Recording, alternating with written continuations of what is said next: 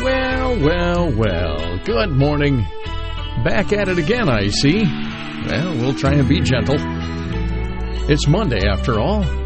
Here on Magnificat Radio at magnificatmedia.com. Welcome to your morning tradition, where we are living our traditional Catholic faith. not just here on your morning tradition, but throughout your day with conferences and prayers and songs and music and, and things like that. I guess songs would be music, wouldn't it? It would be. It's kind of one of the same.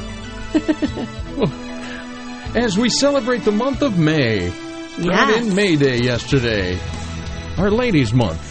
It is. Isn't that something? We had a May crowning. Hopefully you did too. Uh, and, oh, praise be Jesus, Mary, and Joseph. now and forever. Yesterday being the feast of St. Joseph the Worker. Mm-hmm. And uh, we, uh, we were blessed to have Father Matthew from Our Lady of Guadalupe Monastery uh, with us at our chapel. And Father Matthew uh, agreed to uh, talk with us uh, about um, coming up later in, in the month on the um, Corpus Christi. Corpus Christi. There you go. I keep wanting to say Christ the King. Uh, Feast of Corpus Christi. Yeah. And so that'll be happening, of course, Later in the later in the month. Yeah, close. imagine, imagine how that works.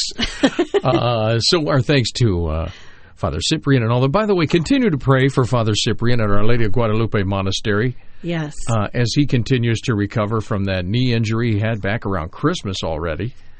Uh, Father continues to do well. I think he's on the mend. well, hopefully now. He was still having problems genuflecting before Easter, was it? Yeah, right around Easter. Yeah. Father was telling us. And then uh, thanks be to God for a traditional Catholic physical therapist. Now, there's something you don't hear about every day. No, you don't. That would be, But I guess she's really good. let's see, traditional Catholic physical therapist. If you were going to abbreviate that on your business card, TCPC. No, PT. TCPT. Okay. TCPT. Weird. Sounds like I'm speaking an Indian language. Uh huh. TCPT. Uh, that would be your traditional Catholic physical therapist, but she she's worked miracles on Father's knee, and he can now genuflect and uh, is on the mend. So, uh, Father Cyprian, if you're listening, any of the brothers out there in the in uh, the mountains, God bless you for all you do. Silver City, thank you for the Abbey roast, you guys. That is a godsend to all of us here in the flat land. It All perks right. us up. It does. Uh, and I tried this thing over the weekend. If you hear anything about this stuff, I'm just going to put it out there. It's did I mention this the other day that I was going to try it out? Yes, Friday. Did I? Yeah, about the coffee? Yeah. It's called bulletproof coffee, and you put butter in it and coconut oil and stuff. Okay, it wasn't bad. It really wasn't bad. However, I will say, unless you have a flavored cream or a sugars in it, which I don't put either in my coffee usually, uh-huh. it's a little bleh. But and I don't like just cream in my coffee. If I'm going to have coffee without, if there's cream in it, it needs to be sweet. Don't you think? Right, but you didn't put your vanilla in it. I didn't. But I still don't think that's. Here's the bottom line for me Bulletproof coffee, not worth the effort. Because you got to put butter in there, coconut oil, a little bit of. A little bit of. Uh, what is it you just said?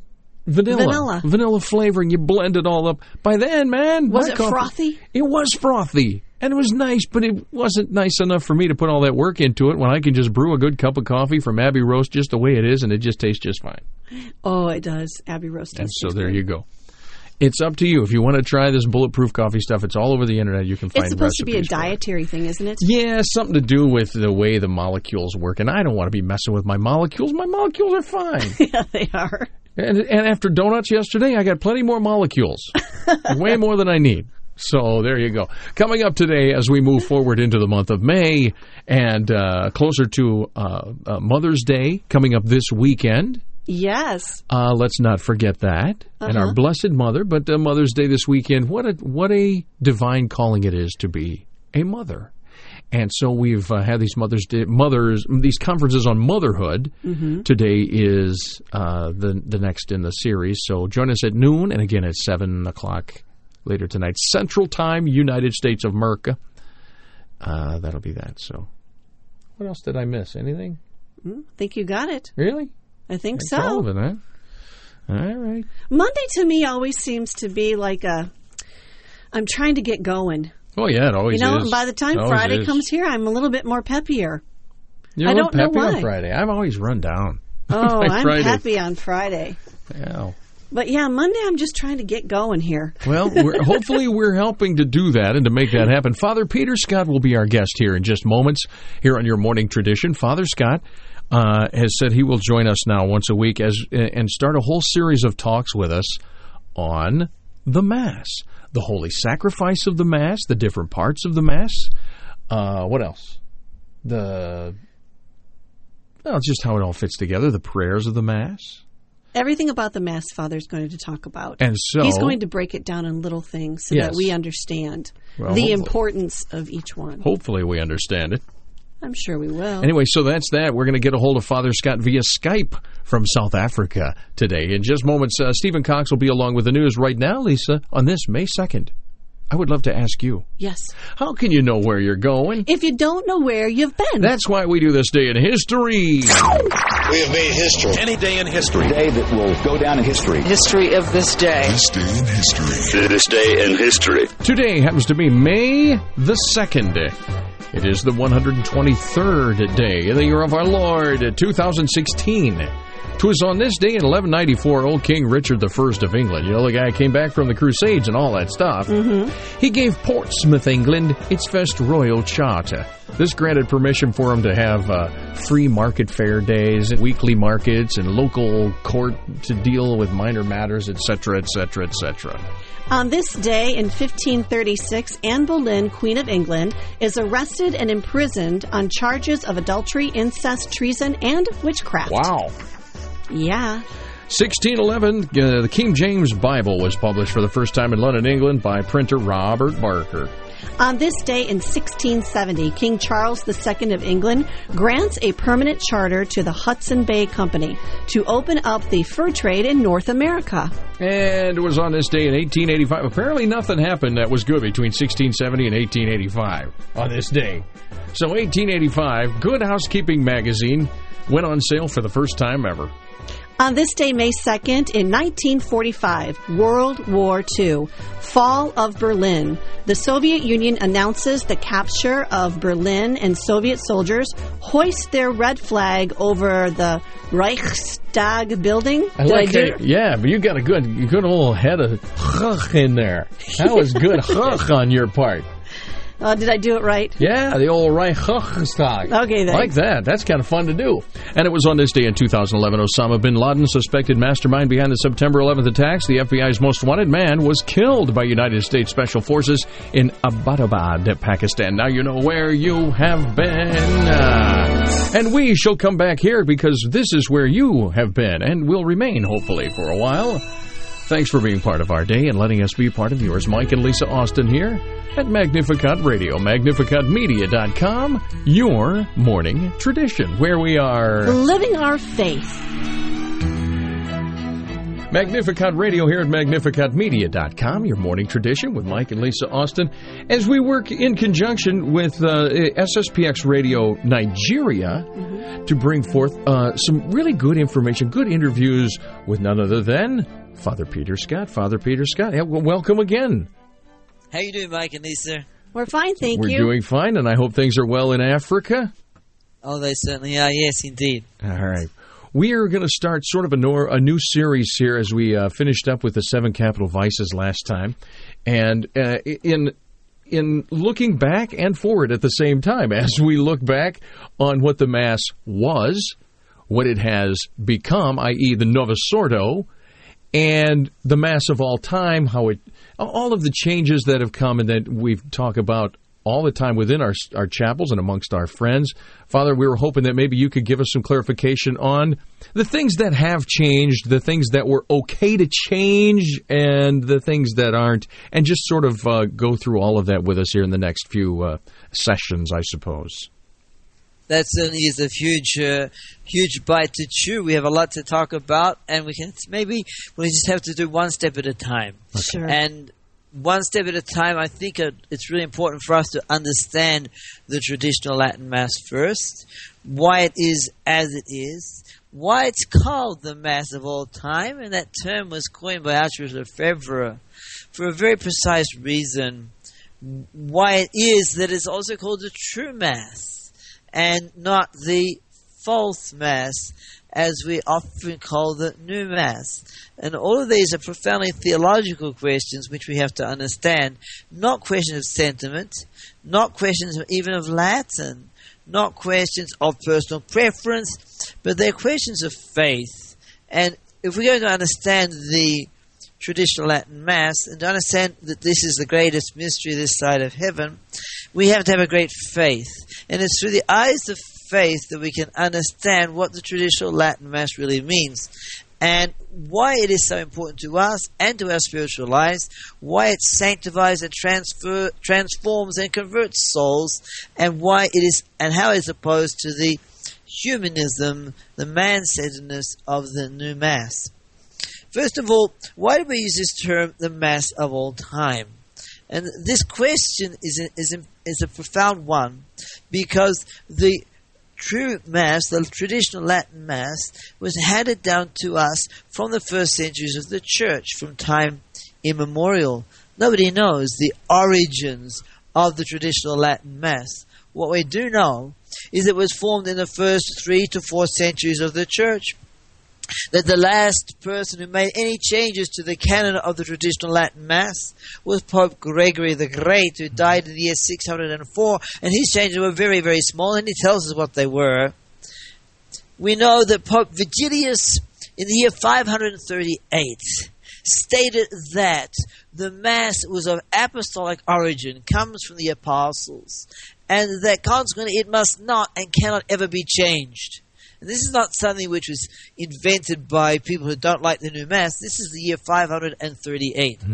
And you can see that the whole sense of tradition is fundamental to the handing down of the sacred liturgy. It's a passing down from the apostles. It's not something which is invented or adapted or or, or, or something which is according to different circumstances or cultures or people. It comes down from the time of the apostles in its essential lines. And although we can trace the changes and adaptations and additions that were made over the centuries, the essential things are unchanged since the first centuries of the church. And it's handed down then by the apostles to teach us how to worship God, how to love God, and that never changes as God never changes. This is why we call it the Mass of all time. Mm-hmm. We call it the true Mass because it is the ceremonies and prayers which express the teaching of the Church concerning the sacrifice of the Mass, which teaching is summarized in the Council of Trent. And the, the, the, the prayer of the church and our prayers must express our faith and what we believe in. It's the true Mass because it expresses the faith of the church. And the Mass, of course, as you know from your catechism, mm-hmm. is a sacrifice, the sacrifice of the new law, in which Christ offers himself to his Father through the hands of the priest under the appearances of the bread and wine. It is a true sacrifice, a sacrifice for sins, an action which then puts God and man back together after having been separated by their sins. And so consequently it's a sacred action which is not something for man to make us feel good, to make us understand, even to make us pray. It's something to bring graces from God upon fallen mankind. And it's that action which Christ himself performed upon the cross, but which is renewed in an unbloody manner in the Mass. And this is the teaching of the Church, it's Catholic doctrine, and it's called the true Mass because the traditional Latin Mass expresses perfectly hmm. this teaching of the Church, whereas the new Mass was deliberately designed in an ambiguous manner that it would be used and could be used by those who did not share and who do not share the belief of the church in what the Mass is as a true, proper, propitiatory sacrifice. And that's why it is that the new Mass is not the true Mass. It is a Mass which combines with some elements of the Catholic faith, elements of Protestantism, and elements of modernism to make a an ambiguous hodgepodge of all kind of things which does not express the faith, and hence it's not true. It's not upright. It's not complete. It's not entire. It's not what the mass ought to be. It's false. The, we, um, I, often, well, not often, but I have been in discussions in the past with uh, Novus Ordo Catholics, plus uh, friends of mine and non Catholics, and you always get this, well, but you're so nostalgic. You're just nostalgic. That's you're just clinging to the old, and it's hard in just within just a few words to get the nuances out in such a clear, crisp manner. You know, if, if you're in a, a, a short conversation, which I rarely am, but it's it's hard to to describe why the mass is the mass of all times in a few words. I don't know if you have any suggestions on how to just say that other than just to say it's the mass of all times. Yeah, we have to express the fact that the true mass enables us sinners to be reconciled with God. And that's why it's characterized by prayer and recollection and the sense of the sacred, in which man, the sinner, turns back to his Creator whom he has offended. And in the Mass, the priest is the ambassador of Christ, the mediator between God and man, as Christ is the one and only mediator, taking his place. That's why the priest turns towards God. That's why the priest prays in the name of Christ. That's why it is that he's not talking about human matters, he's talking about divine things, the salvation of our soul, eternity. And so the whole perspective is different from the new Mass, which the perspective is centered upon man, how you feel, the congregation, the people, the assembly, not upon Almighty God. And in that, you can say, look, there are four purposes of prayer and four purposes of the Mass. Where do you find them? Adoration, thanksgiving, reparation for sin, and petition. That's what all prayer is about. That's what the greatest of prayers, the Holy Sacrifice of the Mass, is about. That's what you have to look for, and you'll find the true Mass. It's not nostalgia, it is truth, and it is adoration, thanksgiving, reparation for sin, and petition for God's graces. That's what we're in church for. That's what we come for. That's what our souls need. I've, I've used that argument. I, I actually have and and then we get into things like well the vestments are different and and this and I always get sidetracked into this whole discussion of things like vestments. Well, look how modern the vestments look compared to what what we have. It just it just lifts and elevates your spirit more when you have you know in the Latin Mass the way the vestments look, and it it, it always deteriorates into just things like that. And the vestments are allowed to change, are they not? It's certainly true that the vestments have changed over the centuries, and that there has been a development. But what is characteristic of the vestments is that the they must express the sacred. Father, have there always been, so to speak, modernists? Now, not modernists necessarily like we think of modernists today, but throughout the Catholic history, have there always been people who wanted to change, progressive, I guess? Well, this brings back to the whole question of the liturgical movement. Now, the liturgical movement started off in the 19th century. Dom Guéranger, who was a French Benedictine abbot, was the father of the liturgical movement, and it had as its purpose to restore the liturgy, especially the high masses and, and solemn ceremonies, to the glory of former times. It was nothing to do with changing anything. Mm. And the liturgical movement was particularly encouraged by St. Pius X at the beginning of the 20th century, particularly in his promotion of the Gregorian chant, which he wanted restored to its place of, of, of, of primacy, and have the, the, the, people assist also in the Gregorian chant. And the popes that followed, particularly Pope Pius XI, Pope Pius XII, encouraged that likewise. However, in the 1920s, uh, a movement of revolution crept into the uh, liturgical movement. And they wanted to try and bring about a change and make the liturgy centered upon the people, not upon Almighty God. Mm. And they started their experiments. And the experiments started in the 1930s already with liturgies in the vernacular, such as in German and and turning the altars around facing the people. And that's why in 1947, Pope Pius XII had to write an encyclical on the sacred liturgy. He entitled it Mediator Dei, the mediator of God and man. Mm-hmm. And in it, he makes the point the good aspects of the liturgical movement, how it enables people to understand and cooperate in the traditional Latin Mass, and then the bad, the revolutionary. And he condemns 15 years ahead of time all the things that will be promoted by the Second Vatican Council after him. He condemns getting rid of black vestments. He condemns turning the altar around.